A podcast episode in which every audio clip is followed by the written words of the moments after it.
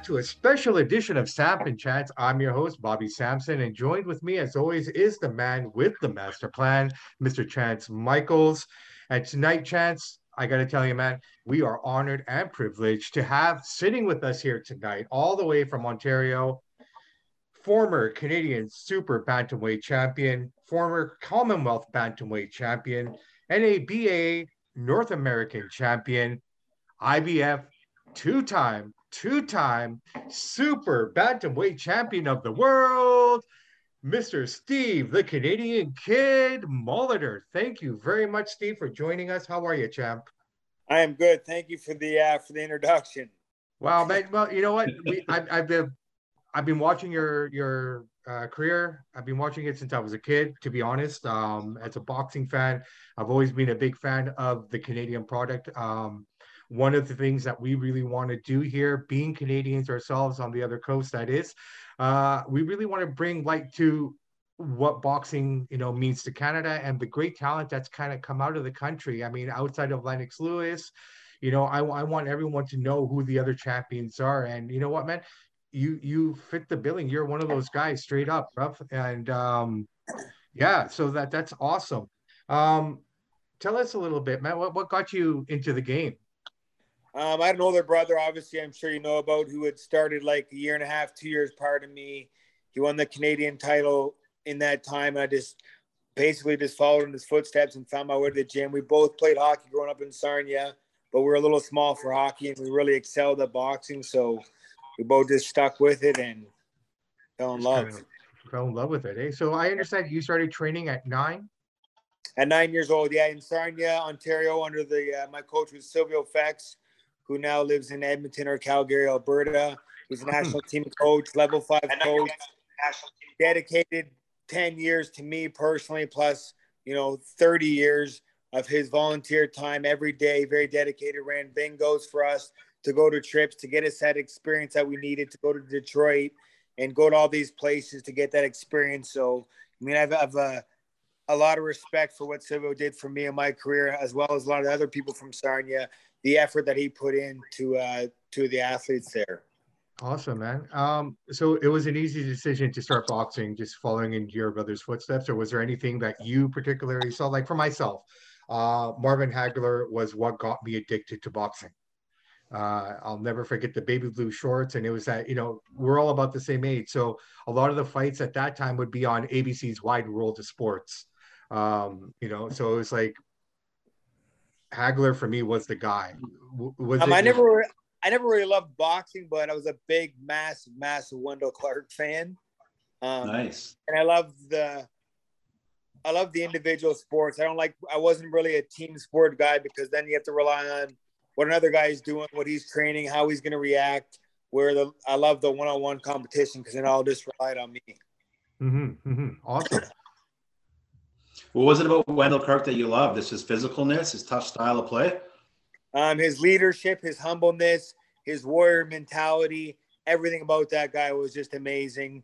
Um, I just did a, a, charity event with Doug Gilmour. He was also another guy that I admired the most when they played for the Leafs. Those two guys together, like I would watch their videos. There's a Wendell Clark video by Metallica that I used to watch before all my world title fights. Oh, um, nice. Yeah, just a yeah. lot of heart in those two guys. Did you ever get a chance to meet him? Yeah, I met uh, Wendell a couple times at the charity events for the Special Olympics back when I was champion. And I met Doug Gilmour, like I said, for the first time last week. But I've been to swim events with a few those guys a few times. Yeah, you looked dapper that night, bro. I got to say, you look good. You look very you. good. Hey, uh, so one of the big things that I like to talk about, I, I think that what kind of separates us from all the other kind of shows that are out there, is I like to talk about psychology. Um, I think psychology is a huge part of the game, about you know the science behind it. Does that psychology start at nine, or does that develop, or do you even realize it at that time, or is that something that, like, when do you discover the psychology portion of it that you realize it's it, it plays a big role? You know, throwing a punch is one thing, but having that psychology piece is another. Um, I think that was really built into me, like when I started boxing, just the the discipline of not having a normal life like the rest of the kids. I was, you know, running before school, then after school homework, then to the gym. And then, you know, you have to watch. I was dieting at like 10, 11 years old, sleeping in sauna suits, being you know, like just my life was just boxing. Mm-hmm. So, Um, What did your parents think about that when they knew you wanted to be a boxer and you're that gung ho at such a young age? Um, they always supported me. My dad was very, um, he was very strict. Like, we always had to have passing grades. We couldn't get in trouble with the law. Obviously, no drinking or drugs or anything like that. Like, he ran a very tight ship, and as long as we passed, we could do what we wanted, and and that was it. Awesome, man. Awesome. Uh, so so you turned pro December 18th, and uh, I, I reached out to you yesterday to wish you a happy anniversary on that. Uh, did you know it was 20, 22 years at that point? Yeah. I had no idea. I was just telling my girlfriend, I was like, "That's crazy," but yeah, a long time ago, it was um like we discussed, it was an eight round my pro debut in Winnipeg, Manitoba, versus Julio Luna. Yeah. That was uh, a long time ago.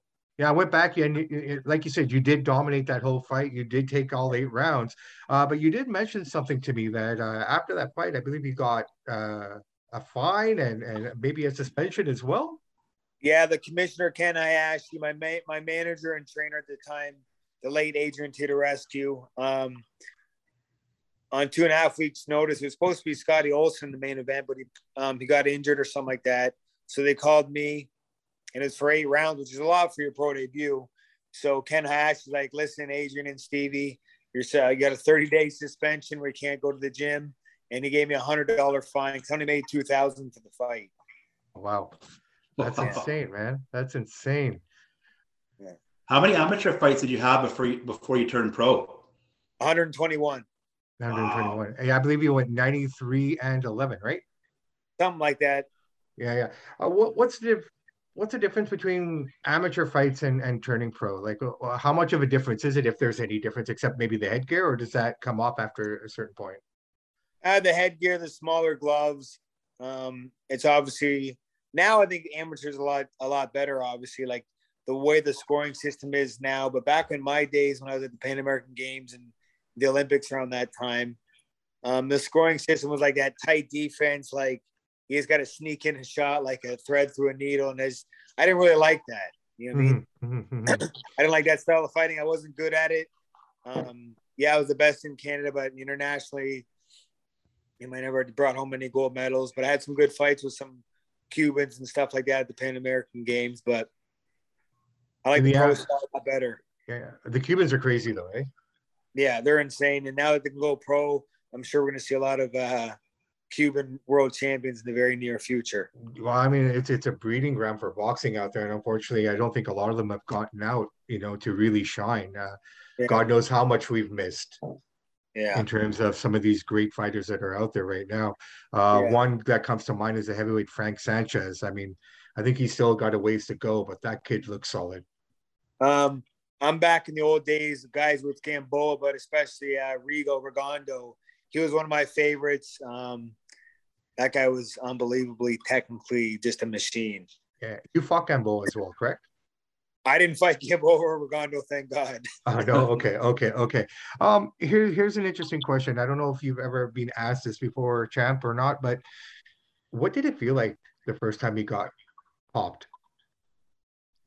Um, The first time you took a real punch, like I don't not talking about sparring or not, like that that first time that you were in the ring, or like, I guess against Julio Luna when you took that first professional punch. What what was that like? um, it's an adrenaline. It was like a lot of adrenaline, a lot of emotion. Yeah, But at that time, when I fought Julio Luna, I had 121 amateur fights under my belt. I didn't. I mean, I was in a different place mentally by then. But my first amateur fight, I remember I was just so excited. I just went out there and was swinging like an animal. okay, okay, that's awesome, man. Yeah, I'm always curious to know, like you know, what what what the mindset is at that point because you go in with a very confident mindset. You know what your outline is, and you know what you want to accomplish, but then you get that first punch. Does that change the game plan? Does it change the way you think about the fight, or is it just a punch? Um, by the time I fought Julio Luna in my pro debut, there was I was just already in the zone where I knew what I wanted. I knew what was going to happen, and if somebody landed this or landed that, I still knew I was going to stick to my game plan and win always. Yeah, yeah, yeah. What would you what say- Are some of the injuries you sustained over your career, Steve? Pardon In me. ring? What are some of the injuries that you sustained over your career when you were boxing? Um, I've had a lot of cuts over my eyes and stuff like that. A couple cuts on my head, um, several broken hands. My left hand broke so many times. It's I don't even know the amount, the number. How many um, concussions have you had? Is there even a number? I have some thumb damage too. Wow. Wow. Um, what do you say about concussions? You know how many you've had over your career? Um, no, that's just that's the, the scary part about back in those days. Like concussions weren't really a thing. You know what that's I mean? True. Like, yeah, we we had to get to get one CT scan a year to get your license to be a, a pro in Ontario, but like they weren't really mandatory. And we're you know what I mean? Now, most of your career, you you I, I think you fought most of your career in Canada, which is kind of cool, I, I guess, in a sense. Like a lot of guys don't get to fight at home as much as they would like to.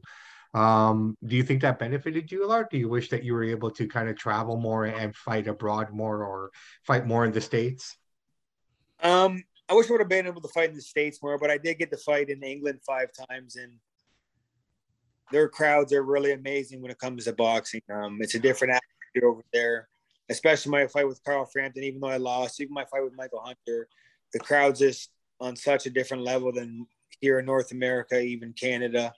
Um, I fought Sebastian Gauthier in Montreal on the road. Yeah. I fought Scotty Olson on the road. So I did go to a lot of guys' backyards and have to be the underdog that way. But um, I love fighting in Canada. Yeah, obviously. Awesome. What was it like to fight Scotty Olson? Obviously, he is, uh, you know, a legend, a Canadian legend. Um, were you he's a world, hey, yeah, he's a world legend, not a Canadian legend. He's okay, awesome, man. Okay, corrected. Scotty Olson, the world legend. How was that to get into the ring with him? Um, it was a lot. Again, I was still young. I think I was 21 at the time. It was a big fight for me. I had only had nine pro fights. He was 34 and three at the time. He was 10 and 0 fighting in Edmonton. It was his hometown. Um, it was nerve wracking, but again, I had that mentality at that age at 21 where I just knew that I had to win. You know, I was going to win. Yeah, yeah, no, 100%. And what was it like after the fight? Did you guys were able to connect and talk or?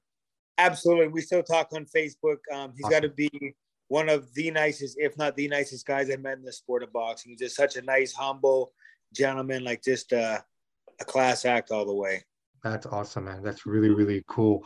Um, I guess straight up, man, what do you think of the current state of, of boxing today? How do you feel? Is it progressing, or do you think that there's things that we can make better overall, or how do you see it from when you? I don't, I don't really, I can't, I don't really see too much what's going on out west, but I just know here in Ontario, there's a lot of good promoters, Three Lions Promotion, United Promotion, Lee Baxter Promotion. These guys yeah. are having fights in the regular. So boxing is definitely alive and well here in Ontario. Obviously, Yvon Michel for generations has been just killing it um, as a promoter up in Montreal. Mm-hmm. So boxing is alive and well here.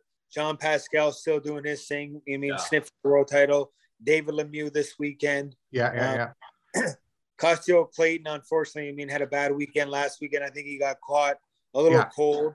Yeah. Um, but the better man won the fight in the night. No excuses to be made, but I mean, still only the second round, right? Yeah, well, I mean, I don't think we got to really truly see what what he could accomplish. Honestly, he he got caught cold, but then again, Boot Ennis is that guy right now, man. I don't know what you could say about him.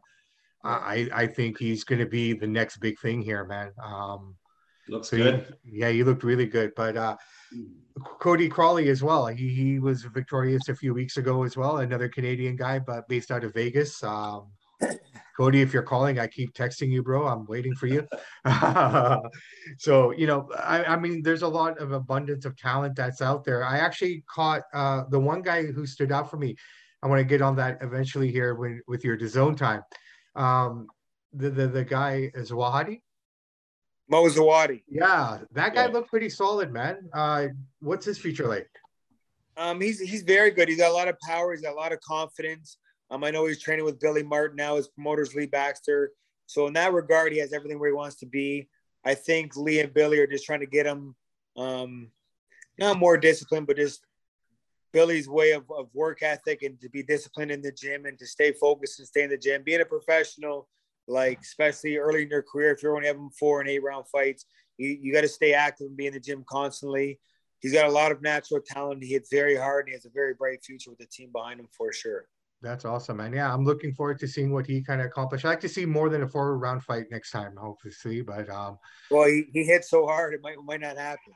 Well, if not, but I, you know, let's see, let's just build this guy up. I really like, I liked him. I did. He really stood out of all the fights of that night. That was the one fight that really stood out in my mind. I'm like, okay, this guy, he's got potential. You know, I just want to see more. I want to see what else he can bring. What about Brian Acosta?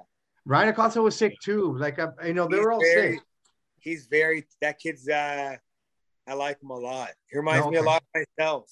Okay, fair enough, fair enough. I'll go back and take a peek at him some more. But like I said, for some reason, Zawadi just kind of stood out of my mind. I don't know why. I just kind of saw him. I'm like, oh wow, okay, this is kind He's of cool. very, he's very natural and very smooth. He's got like he's just so natural. He reminds me like of a James Toney almost. He's just so natural and relaxed. He Yeah, is impressive to watch. I'm not going to deny that. yeah, yeah, Yeah. yeah, no doubt. So, Steve, how did your career change when you switched trainers from Chris Johnson to Steven LaRouche? Stefan LaRouche. Um, Yeah. obviously, guess- perfor- obviously, performance wise, it didn't really favor me as I as I got crushed by Caballero in the fourth round. Um, but I do not blame that on Stefan LaRouche. Stefan LaRouche is one of the greatest trainers, not only in this country but in this world. I just don't think that me and him had enough time. We had one fight where I knocked out in the tenth round, which I was only at camp in Montreal for two months. And then for the Caballero fight, I was there for maybe three months. Um, five months in total is really not enough time to mesh with a coach and to to really grasp what he's trying to, to bring to the table. Um, so I don't put that on Stefan. I put that on myself for kind of rushing everything to make it happen. If you don't mind me asking, what led to you and uh, Johnson parting ways? Um, at the time, I wasn't under contract with Alan Tremblay and Orion Sports. it was just like on a fight to fight basis. They, um, you know, I fought, they paid me, and there were some people whis- you know, whispering in Chris's ears, like, you know, Stevie could be getting more money, Stevie could be getting this and that. But um, Don King called my phone. I talked to Bob Arum, and they both said, like, you're making a lot of money. Oscar Larios was fighting. Um, uh, who's he fighting for the third time?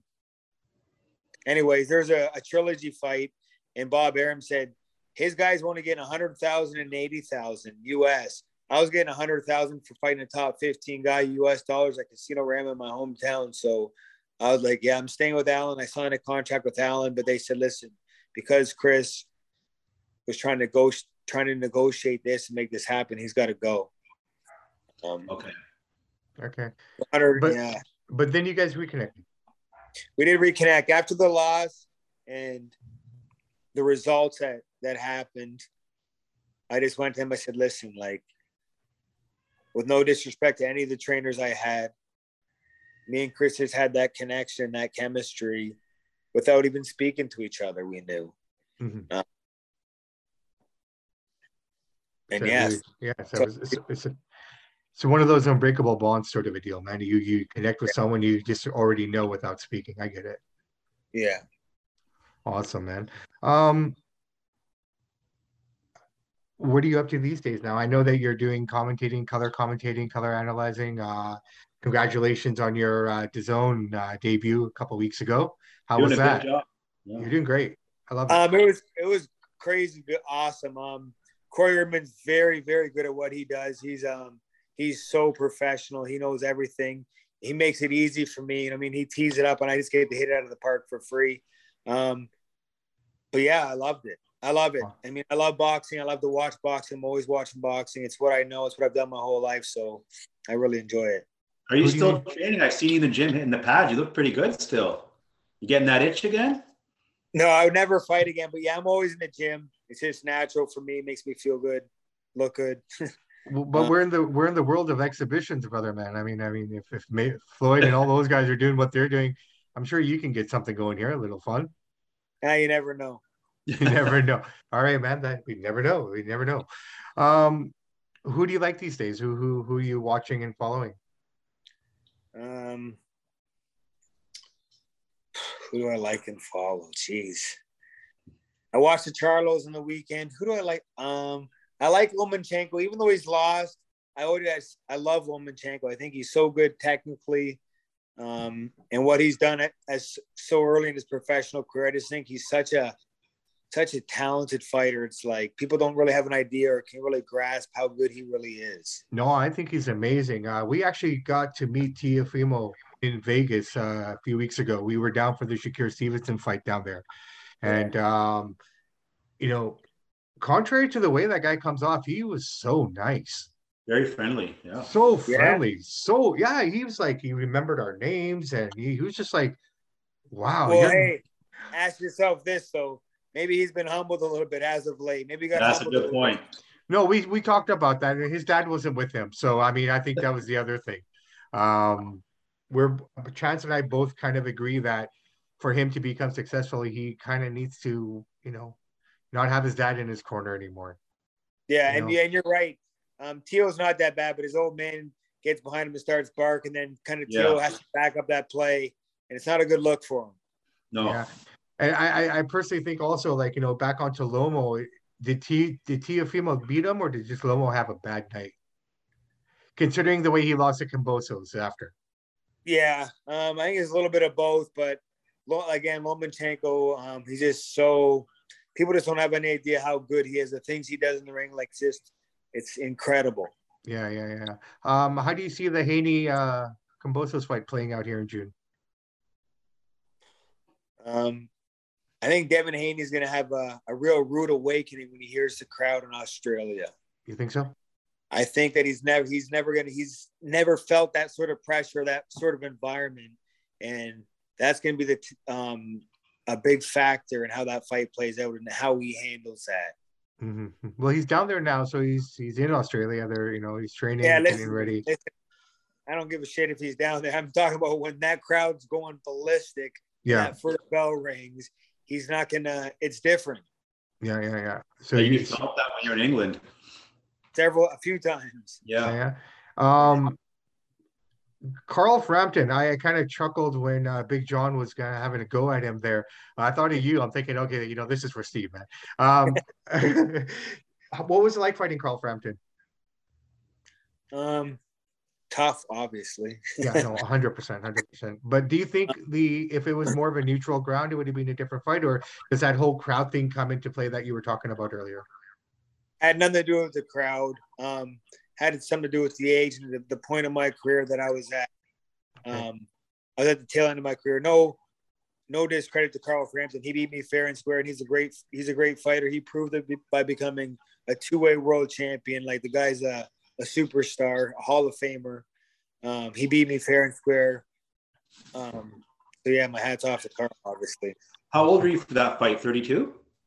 31 or 32, I forget. Yeah, in that age. Okay, okay. Uh, so when did you, uh, you know, unfortunately, when did you decide that it was time to hang it up? Like at, at what point? Um, well, on the plane ride home, I knew I was like, listen, that's it for me. um, and then I think like three or four months later, we had a Alan set up something. We had an announcement for it. Okay. So you had some time to think about it and everything like that. Was there any point that you thought maybe no, maybe there's a little bit more, or you pretty much made your mind up on the plane? Yeah, I was tired. You were tired. Right? Yeah. So at bantamweight, what what's what's your walking weight? Well, super bantamweight 122. 122. But, right, right. I used to walk around around one 140, 145.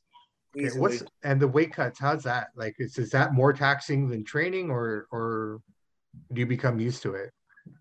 Um, because I, I started so young to to diet and to train to make weight, I, I became pretty good at it. And I never lost a lot of weight at the end, like all these guys do in the UFC and stuff like that, but wearing sauna suits. I would burn fat through my training camp and just get lean. And then maybe the last day I'd have to maybe lose five or six pounds of just water before I weighed in. Okay, so um, 120. Discipline with your diet, your training, your exercise. Right, right. Uh, so 122. So what did you fight at then? Like, what did you come back up to for for the fights usually, roughly? Um, because in Ontario, as you know, the weigh-ins are the same day. I didn't go too too crazy and go crazy with the food because I had to fight in like 12 hours, right? Yeah, yeah. yeah. How does that work? I hope they change that rule. I don't think that's kind of cool. I think you need at I least a day.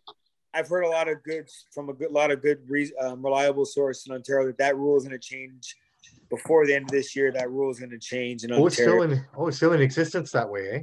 yeah, Oh wow, that's Crazy, tough, right? man. Yeah, I don't, I don't, I don't agree with that. Like, I mean, we're in this world of cutting weight, and it's so prominent. It's almost a bigger story than the fight in a lot of cases. I mean, Charles Oliveira, 0.5 of a pound, and he's stripped of his title. That's insane, man. Like, No. what what can they do to like, you know, weight weight cutting is just such a horrible part of the process. I feel. Well, that has nothing to do really with the with the promotion or the, the commission. That's a fighter. If a fighter signs a contract to say, "Hey, I'm gonna make 155," that's on him, not the, the promotion. I mean, that's Yeah. on him that he decided to make that weight. It's not the promotion's fault. It's his fault. Right. Um, and if a guy decides that, "Hey, I'm gonna be a fight at 155," then you know, make sure you're able to make that weight and make it healthy. yeah, yeah, yeah. No, But everyone sure. always wants to have the best advantage they can to win. That's just human nature, right? To be the best. Yeah, yeah. Well, the one thing I always kind of think about is okay, for example, you said to me you walk around at 144 or something like that, right? Yeah. And why not fight at 135? Or or something like that. Like not not you per se, but just generally, like what's the logic behind of someone going down so far if they're already walking here and they maybe only need to lose five or ten pounds? From just my experience, In your even- experience, yeah. even in even in wrestling in high school and boxing from a young age that you know what I mean is you get your body down to the smallest where you you know you can be your best and strongest fight. Mhm. and even as you know as an amateur I was 106 pounds. I didn't have to really lose any weight. Then I went up to 112 and then I when I was like around 21 22 I uh, I had to start losing weight. I got up to like 140 I got like my man strength and stuff like that. Uh, and it became a lot tougher for me to make weight Awesome, man. Steve, take us through the training camp when you're getting ready for a fight. How many hours a day were you in the gym and how often are you sparring? Give our listeners a little bit of a sneak peek and how that works. every camp I always sparred three days a week, Monday, Wednesday, Friday. Um, in the morning, seven at six a.m., seven a.m. I do my 10k run, my weights, my strength and conditioning, swimming, whatever it may be. Um, and then at boxing would be either pads on Tuesday, Thursday with Chris, and then Monday, Wednesday, Friday was sparring, and then Saturday we'd do some sort of activity, and then Sunday was an off day, but I'd still go for a nice light run.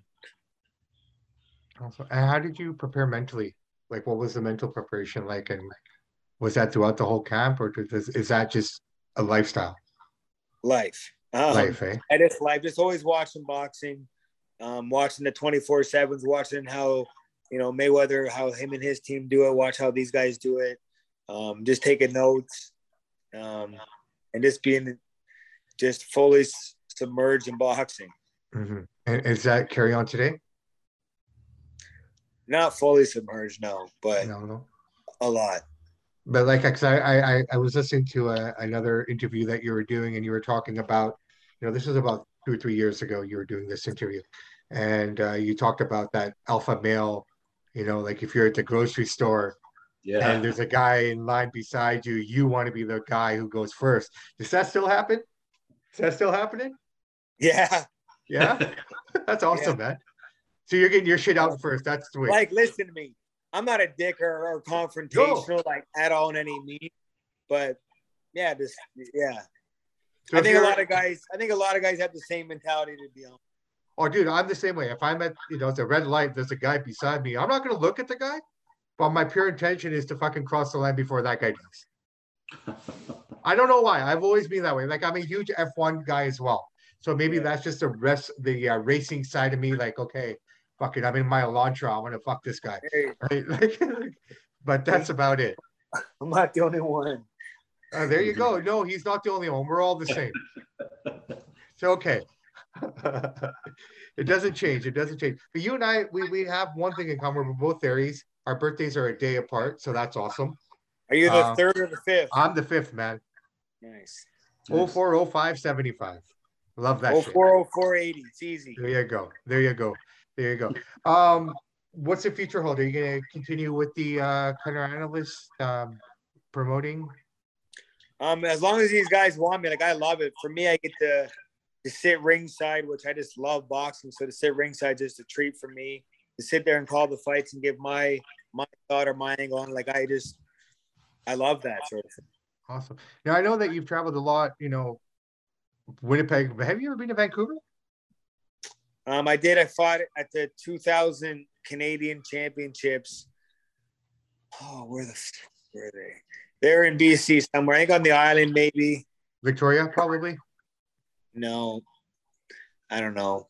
Something foot. Maybe I don't know. I'm sorry. No, no, no a long man. time ago.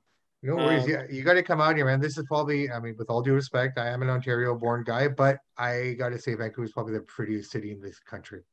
Hands. I'd love to make it out there one day, and if I do, I'll definitely catch up with you guys. Oh, definitely. We'd love to show you Yeah. around, take you out and round it about and uh, whatnot. Yeah, unfortunately, I don't think our fight scene is as strong as it is back east, obviously.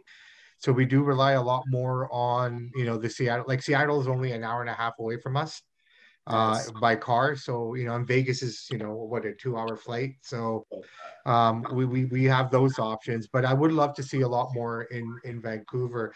Um, how, how do we grow the sport, in your opinion? What can we do to grow the sport here? Um, just just keep promoting it, and just hope that somebody um, has a belief like these guys, these Lee Baxter, these Jim Gentos, um, all these guys, Dan Otter, all these promoters. I mean, they they put their money where their mouth is. They set up these events, and boxing's growing here in Ontario. You go to these shows; they're sold out. They're fly, flashy events. Um, like these guys are doing well, and then they're continuing to have shows consistently, especially now that COVID's basically over. Um, they're doing really well. So boxing's alive and well, and just somebody's got to just come along in BC and do that. And you also have to have a product to sell. Yeah. Mhm. Homegrown products can make it a lot easier to sell. I personally myself don't know of anyone that could headline a show. And no disrespect, I just don't. No, no, No, and it- there is no disrespect there. I mean, I've been to one show here myself. It was at the uh, Commodore Chance. Uh, they put the ring up on the stage. Uh, so it's kind of an elevated stage and you had the ring up there, but most of the talent that came up was all from Mexico. So we're, Yeah. we're getting, we get a lot of the Mexican fighters that come up here. Um, a lot of them are also doing their MMA out here as well now. So you got a few guys and girls from Mexico that are kind of making their mark more so on the MMA side of it. Uh, your thoughts on MMA? How do you feel? Do you think it's made boxing better, or do you think it's hurt it?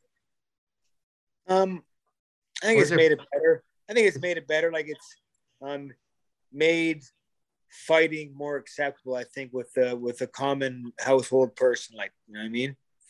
But do you think it's forced boxing's hand? Because I mean, Dana White and you know, not just the UFC, but all of them are putting on the fights that everybody wants to see, and that's the one big, one big, one of the big issues with boxing is we don't get those fights in a timely fashion. Like I was telling Chance, Pacquiao Mayweather should have happened maybe seven years before it actually did. Yeah, and I don't think it. I don't think it forced the hand of boxing at all because if you look at the end of the day, Yeah, no, hundred percent. Yeah. It's all it's about. so no one's forcing boxing's hand at all. And there is still big delays and big fights. Like who didn't want to see AJ and Fury? There's a lot of big fights that still aren't happening. I don't think the UFC forces boxing hand in any way, shape, or form. Fury retired, or is he just talking shit? Um, who knows? But I'd love to see him fight again. Me Yeah, well, too. I mean, I I think I think we get the Usyk fight here in Ju- uh, July. Uh, Yeah. so if that happens, I mean, if everything's right, he should technically. I mean, that's the one thing he hasn't done. I mean, he was rattling off his accolades. I've won this. I've done this. I've done everything. Every he's done everything except one thing: be unified. And I think personally, I think he can kick the shit out of both of them. Yeah, me too. Um, I think Joshua is done. I think Andy Ru- Ruiz just broke him physically and mentally when they fought first. He hasn't been the same since. hmm And I think he's going to lose to Usyk again. Okay. And I think Tyson Fury's size, he's just such a big, agile, athletic man. Usyk is great, as is Lomachenko. They come from the same camp, but size makes a difference. Well, we saw that against uh, Canelo and Bivol there, man. Exactly. That's why I told everyone size makes a difference. Eventually, like we can only go up so much. Yeah, I think uh, Canelo was eating enchiladas just to make weight on the Yeah. scale. So, Yeah. and I think well, Bivol came in over 200 pounds for that fight as well. I mean, you know what? No disrespect to Canelo, the guy was chasing greatness, and I respect that 100. percent But dude, know your lane. You, there's no like 100 times out of 100. I think Bivol beats him every time. A hundred percent. Right? Like you look at his face. 100%. His arm was fucked up, but his face was okay. like not a mark on his face. And and to be honest, I don't think it'd be much different at 168. Bivol has that strong European, like just Russian, those overhand shots like Lomachenko and those guys throw in Triple G. And he's just a very disciplined, straight down the middle. Like I think he beats Canelo 10 out of 10 times as well. So Eddie They're Hearn's saying that next week Canelo's going to announce, announce if he's going to rematch Bivol or fight Triple G in September 17th. So we'll find out. Um, because he's already he's already piped up, I believe, saying he wants to activate the rematch clause immediately. I think that he has to to fight Bivol. Now he's gonna look like a, like a scaredy cat almost if he Yeah, does. that's true. I completely agree. I totally agree. I, Eddie, I know uh, Eddie was talking yesterday, and he's saying that they really think he should fight Triple G. Like even Eddie Hearns and Eddy Reynoso are both probably, you know, tongue in cheek, but they're saying don't do this. Go go fight Triple G. Fight Triple G and then fight somebody else or whoever, and then fight home Bivol again because Bivol is going to be around for a long time. And exactly, and that's what I was saying. That's what I was saying. I think he needs to fight uh Jamal because Jamal said he's going up to uh, 168, And As I think that that's a fight that Canelo wins. right? So it- he can win them all, absolutely. But I think he needs to fight Jamal. I do think he needs to fight Benavidez at one point as well. And, and fighting Bivol right away is this going to break him down and just take years off his career because that Bivol is big, and if he ever got hit or hurt or clipped or wobbled or knocked out, that can um, really turn your career upside down. Yeah, yeah, yeah. Um 64 fights already though, man. I mean, it's insane to think the guy's going to, he's 32, 32 years old and he's already got 64 15 fights. years old, 15 years old, his pro debut, 14 or 15, like that's insanity. I was looking deeper into him and I realized he had his first kid at 15 too. No shit. Um, That's crazy. Well, it's Mexican style, right? I mean, they're crazy down there. Um, so how much truth is in the fact that he ate a tainted hamburger, which caused him to test positive for PEDs? I wasn't there, so I can't say. If you're asking me personally, I just think that's obviously a, a, a fucking a lie. Oh, Yeah. No, no, hundred percent. I'm just, I'm just curious. I mean, because he got off pretty late. Granted, they said he cooperated with the commission, but that's an automatic one year. He only got to six months, and his excuse was bullshit. Like I ate a hamburger. At the end of the day, you know how the commission gets paid, right? yeah, I know, I get it. Well, I think what did he say? Like we didn't pay the judges enough this night in, in Yeah. terms of the Bivol fight. He said that. He, he didn't. That was a meme. I don't think he really said that. He was not. I know, I, I know, I know, but I mean, you never know. Like you said, right? Um, Steve, we're, um so happy that you could do this with us tonight, man. Uh, what do you think of the fights tonight? How do you see Lemieux faring for this Um, weekend? I want obviously I want David Lemieux to win. He's Canadian. I Yeah, yeah. for Canadian. Mhm. Um, I just feel that Lemieux. I wouldn't say he's on the on the way down because he's not. Um, but I feel that Benavidez is just on a skyrocket kind of up to where he's going to be hitting his peak and his see um, his moment of greatness is going to be coming anytime soon. I think Mhm. this could be a breakthrough fight for him. But David Lemieux always has that puncher's chance and could turn his life at any given second. So I think when you're fighting a guy like David Lemieux, it's a 50 50 because if he hits you, it's over. Mhm. He's a big underdog. According to Vegas, he's a seven to one underdog. But who knows? Kambosos was a twelve to one underdog, and look what he did. So you just don't know. Yeah, Ben, Ben, but Benavidez like has those long, lanky arms. If he starts using his distance, it's going to cause a lot of problems for uh, Lemieux. Mhm. Yeah. Do you think he's overlooking him at all? I think that at this stage, and you know, being Mexican like Benavidez, they, you know, what I mean, I don't think they do that. I Mhm. don't do that. I don't think that they do either. Yeah. Um. So Floyd fights this weekend on top of the Burj Khalifa. I thought Um, that got canceled because the president died. No, they rescheduled it for this weekend. Oh, who's it? Is this kid a rapper? No, it's a, a guy. Uh, what's his name? Dan. Chance? A former Do sparring partner, was it? No, he was a former boxer himself. He's undefeated. More, uh, yeah, more some- something. Yeah, more. Dan Moore, Dan Moore or Yeah. something. So that he's never Yeah. lost, but he's never fought anyone either. To be fair, I mean, Well, what's what's his connection to get that sort of money in Dubai? Who the fuck is this guy? He's nobody, and it's just someone to make uh, Floyd look good. I'm thinking. I mean, So, so F- Floyd orchestrated all this and got the money Yeah. guys involved. Okay. yeah, yeah, yeah. I mean, it's a Floyd I style. think- It's a it's a money fight, right? I mean, it's Floyd. Isn't Anderson Silva on the undercard?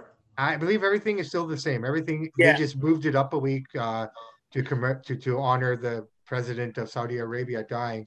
Uh, Muslim tradition says it's three days of mourning, so everything shuts down. They do nothing. Okay. They, it's a ghost town for three days until they have the service or what. So, but that's going to go down this weekend now finally. So I guess that's about what your 10, 10, 11 o'clock in the morning here on the West Coast. Well, I don't know who this guy is, but I'll tell you this, both you. Um, you know, Floyd's not going to orchestrate something where he's going to a even come close to losing, or b Yeah. look or look bad. No, Oh, yeah, no, 100%. It's gonna be a quick night at the office. I I think he's gonna try to do something here because I think a lot he took a lot of flack for that Logan Paul fight. Like, I mean, he kind of toyed, he played with his food. Like he really Um, he Your Logan's a lot bigger than Floyd, though. Too. no no no, I understand that, but what I'm saying is he could have, you know, it, it didn't have to be as long as it did. I don't think if he really wanted to at that point of Floyd, where Floyd's at now, I don't think if he tried to get not like size matters. And Logan Paul's a big, tough, strong white boy from the states. I mean, that matters. And no matter how good Floyd is, size matters. I don't think he could knock out that kid if he really wanted to. No, Logan's too big. Yeah. Steve, do you still train fighters? Do you do you work with the young fighters coming up or anything like that? Um, I do do some work here and there with um, some local guys um, in Hamilton, the Wilcox boys, Evan Gallard, whoever I can, whoever wants to do some work with me, but nothing really full time. No. Cool. Okay. Awesome, man. And so you you're basically got so many things on the go now as well. What what's coming up? Like, are you just gonna stick with the analyst uh, uh, analyst role, or do you, do you foresee yourself kind of breaking off into kind of you know maybe getting on with the TSN or, or or Sportsnet or something like that, or Fight Network to get more work that way? No, I, I like what I'm doing now. Like I just like going to the shows, sitting close, enjoying enjoying the night of the fights, being front row. I just like doing that for now. Like nothing that I take too seriously. Like well, I do take it seriously when I do it. Like don't get me wrong, Yeah, yeah, but yeah. I'm not going to try to um, give up my job at Triple M Metal to uh, become a uh, commentator. How's that? How was that transition from from fight career to nine to five? Um, it was a little different at first, but naturally growing up, my father always made sure I was, I mean, cutting the grass, shoveling the snow, doing this, doing that, making sure I was working. So it was natural for me to I mean want to work and do. Something. Fair enough. Fair enough. That's awesome, man. And I, like you said, I've heard you started from the ground up. And how's that going now? Like, where were you at with the company? How? Um, now I'm the operations manager, so I run my own yard in Kitchener here in Kitchener. Um, Okay. Yeah, I started right at the bottom. They gave me an opportunity, and I and I worked my way up through hard work and dedication. I've been there for ten years now. Um, I love my job, though. That's awesome, man. Cool. Steve, I want to, uh, you know, thank you so much, man, for for taking the time out to join us tonight. Um, I hope we can do this again. Um, would love to talk to you after some of the big fights that go down to kind of get your opinion if you're down for that ever. Um, but yeah, thank you so much, brother, man. It's uh, this is truly like my victory here tonight, man. I have to Yeah, say, thank you so- so much. Much the appreciated. listeners so just so the listeners know we reached out to you in february and uh, we've been grinding man i've been working and tolling and you know i've been putting in the miles here so i am so honored and privileged that you finally Yeah. said yes thank you so much Hey. man You want- I'm, Go ahead. I'm sure I made you guys wait that long. It's an honor to be on the show. You guys have my number. I'll definitely do the show whenever you guys want. After any big fight, you guys hit me up and we can get it done. Steve, Awesome, you want to hear the backstory? I was I was watching your fight against Frampton on YouTube, and then if you watch YouTube, it says recommended, recommended, and I seen you doing interviews with you know podcasts with other people. So I'm like, hey, we should message Steve. Maybe he'll come on. And that's kind of what got got me going. Is watching your fight, and it kind of yeah, we messaged you, and thank you so much. It's much Yeah, yeah. appreciated. It's an chance planted the seed but i watered it Yeah. Team effort. team effort man uh Thank you. Uh, Champ, thank you so much for this opportunity. We're really blessed and privileged to have this. This is going to be great for our show as well. And, uh, you know, we, we just, like I said, we want to get the word out there of, of all the great Canadian talent that we have in our country. There's so much focus on England and the US, and, you know, we're right there. we're we're we're we're, we're so close to everyone. So you know, it's it's important for me and for Chance to let our listeners know and let the listeners know that hey, some great shit's coming out of our country as well. We're not just hello and thank you. We can kick your fucking ass too. That's right. That's right. Awesome, brother. All right, man. Well, again, thank you, and you know what? Thank you for all you've contributed to the to the boxing world, and you continue to do. Um, yeah, man, it's it's been a slice.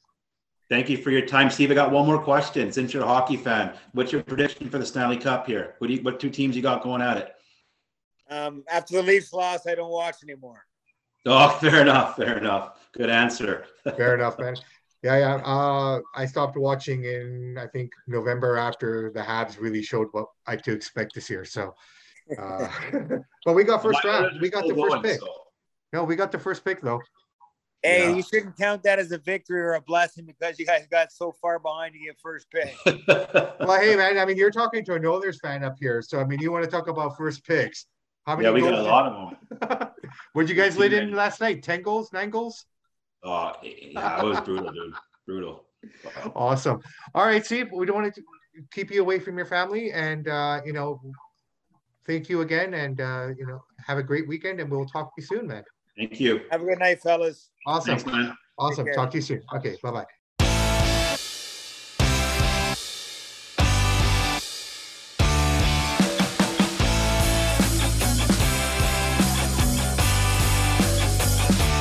Hey, everybody, welcome back. So that just happened, Chance. We got to sit down with the two time world champion himself. Uh, I thought it was amazing. I thought it was a great conversation. What was your take on it? I thought it was really good. He's a super cool guy. Answered all of our questions. He actually seemed like he enjoyed being on. Sometimes you watch people's podcasts, they don't really enjoy being on certain guests, but he enjoyed it and I enjoyed it. And I thank him for doing it big on. Yeah, no, hundred percent. Uh, I really like the fact that we have a different take on it. I think he, I'm hoping he appreciated that and kind of saw that himself. That uh, you know, our our takes and and our approach to it all was very different. It wasn't very um based on anything negative or, or, or anything dark like that. We just kind of focused on what was happening and what's going to happen and you know just the good stuff man and and that that's what we are here at Sapin we just want to bring the good stuff out and uh you know, mm-hmm. when, when we have to talk about the dark, we will talk about the dark, but for the most part, we want to focus on all the positive vibes that you know everyone has and, and all the good things that they've done. And for and I think we asked him some questions that he hasn't been asked before. I've listened to a few of his past podcasts. We had a few questions that he hasn't been asked, something fresh, something different. So I liked it. Yeah. So you know what? Again, a big shout out to Steve Molitor for for coming on and joining us. And uh, you know, we we hope to have him back on in the future to hopefully talk about other fights that are coming up. I love his insight. I love his opinions. And uh, remember, fans, Scotty Olson is a boxing legend. I was corrected Not a Canadian legend, boxing legend. Not a Canadian legend, a boxing legend. And you know what? He is right in every sense of the world. So Scotty Olson, I apologize. And the uh, Bulldog Scotty Olson, only five foot, but man, he five feet, but he packs a punch. Oh, he was solid, man. I would love to talk to him sometime. Hopefully, we can uh, get him on the show with us as well. Yeah, but yeah, so that's it. Here we are. The long weekend is upon us. Um, it's going to be a beautiful, beautiful weekend. It looks like. Got plans? Yeah. I'm watching my Oilers and uh, hitting up All Star and uh, Loft Country Wrestling with you. So wrestling all weekend. There you go, man. A bit, uh, maybe a little bit of wrestling on the ice too. Milan Lucic out there uh, destroying Connor. How do you feel about that? That Kassian's got to answer, man. Kassian's got to st- step up. I don't think Kassian's tough enough to take on Lucic. I'll be honest. Maybe not a fist fight, but he can bang with him a little bit. Lucic is tough, man. He's a good player, tough boy. I think he's the toughest guy in the NHL right now, in my opinion. He's one of them. Yeah, like and, and that was a super clean hit on McDavid. I'm, I'm, you know, I'm glad he got up. I really am. I think if uh, anything happened to him, this series would probably be over. It would be. Mike Smith's got to play better than that, man. Letting in nine goals, not acceptable. They, they didn't pull him. no, we played the whole game. He's playing oh tonight. God. Yeah. So and and who's your backup? Do you even Mikko know? Yeah, Mikko. He's okay. But if I mean Smith is letting a lot of soft. If he does that again tonight, get him out. I think they should have gotten him. I'm surprised they kept him in for that. That kind of reminds me of the Luongo situation here in Vancouver, where they kept him in for nine goals. or 10 Yeah. goals or something. Remember? Yeah, I remember that. Yeah. Right. Okay. Well, here we are. Chance, I need you to get to your TV screen so you can watch your uh, beloved Oilers, and I wish you the best of luck tonight. Uh, guys, we will connect with you guys really soon. David Benavidez against David Lemieux this weekend as well. Uh, Vegas isn't giving Lemieux much of an opportunity, but you know what though? He's got power, and Yeah. uh, if he can connect and if he can hit that right spot, anything can happen. But I'll I'll go on the limb here and say this is uh, Benavidez is to lose. I totally. I hate to say it, but yeah, you're right, man. I want the Canadian boy to win, but it's not looking good. Yeah, yeah. So I mean, best best luck to both guys fighting in tomorrow night. Uh, we also have a um a couple other cards that are happening. The Zones has a card out of uh, Europe this weekend as well. Uh, we'll we'll touch base on that one as well. And uh, yeah, we'll we'll fill you guys in with all the details of all the happenings in the world here, professional wrestling and boxing as we go along. So again, thank you guys for tuning in and enjoying this. I hope I hope you all enjoyed this interview, and I hope. Uh, you guys like what we did. But please, you know, comment in the comments below. Let us know what we can do better. Let us know how we can, you know, make things better. And in the future, uh, another thing that might be interesting to do is we can announce what some of these interviews are going to be. And uh, if you have questions or things that you want us to ask our guest, you know, this is the opportunity to do so. So, Yeah. like I said, as we're growing, you know, we're growing with you guys. And uh, with that, I'd like to say thank you for all your time and energy that you've invested in us. And um, yeah, I'm Bobby Sampson. Chance Michaels, and for those who listen to this podcast, we salute you. All right, guys, have a great night, and we will talk to you guys soon.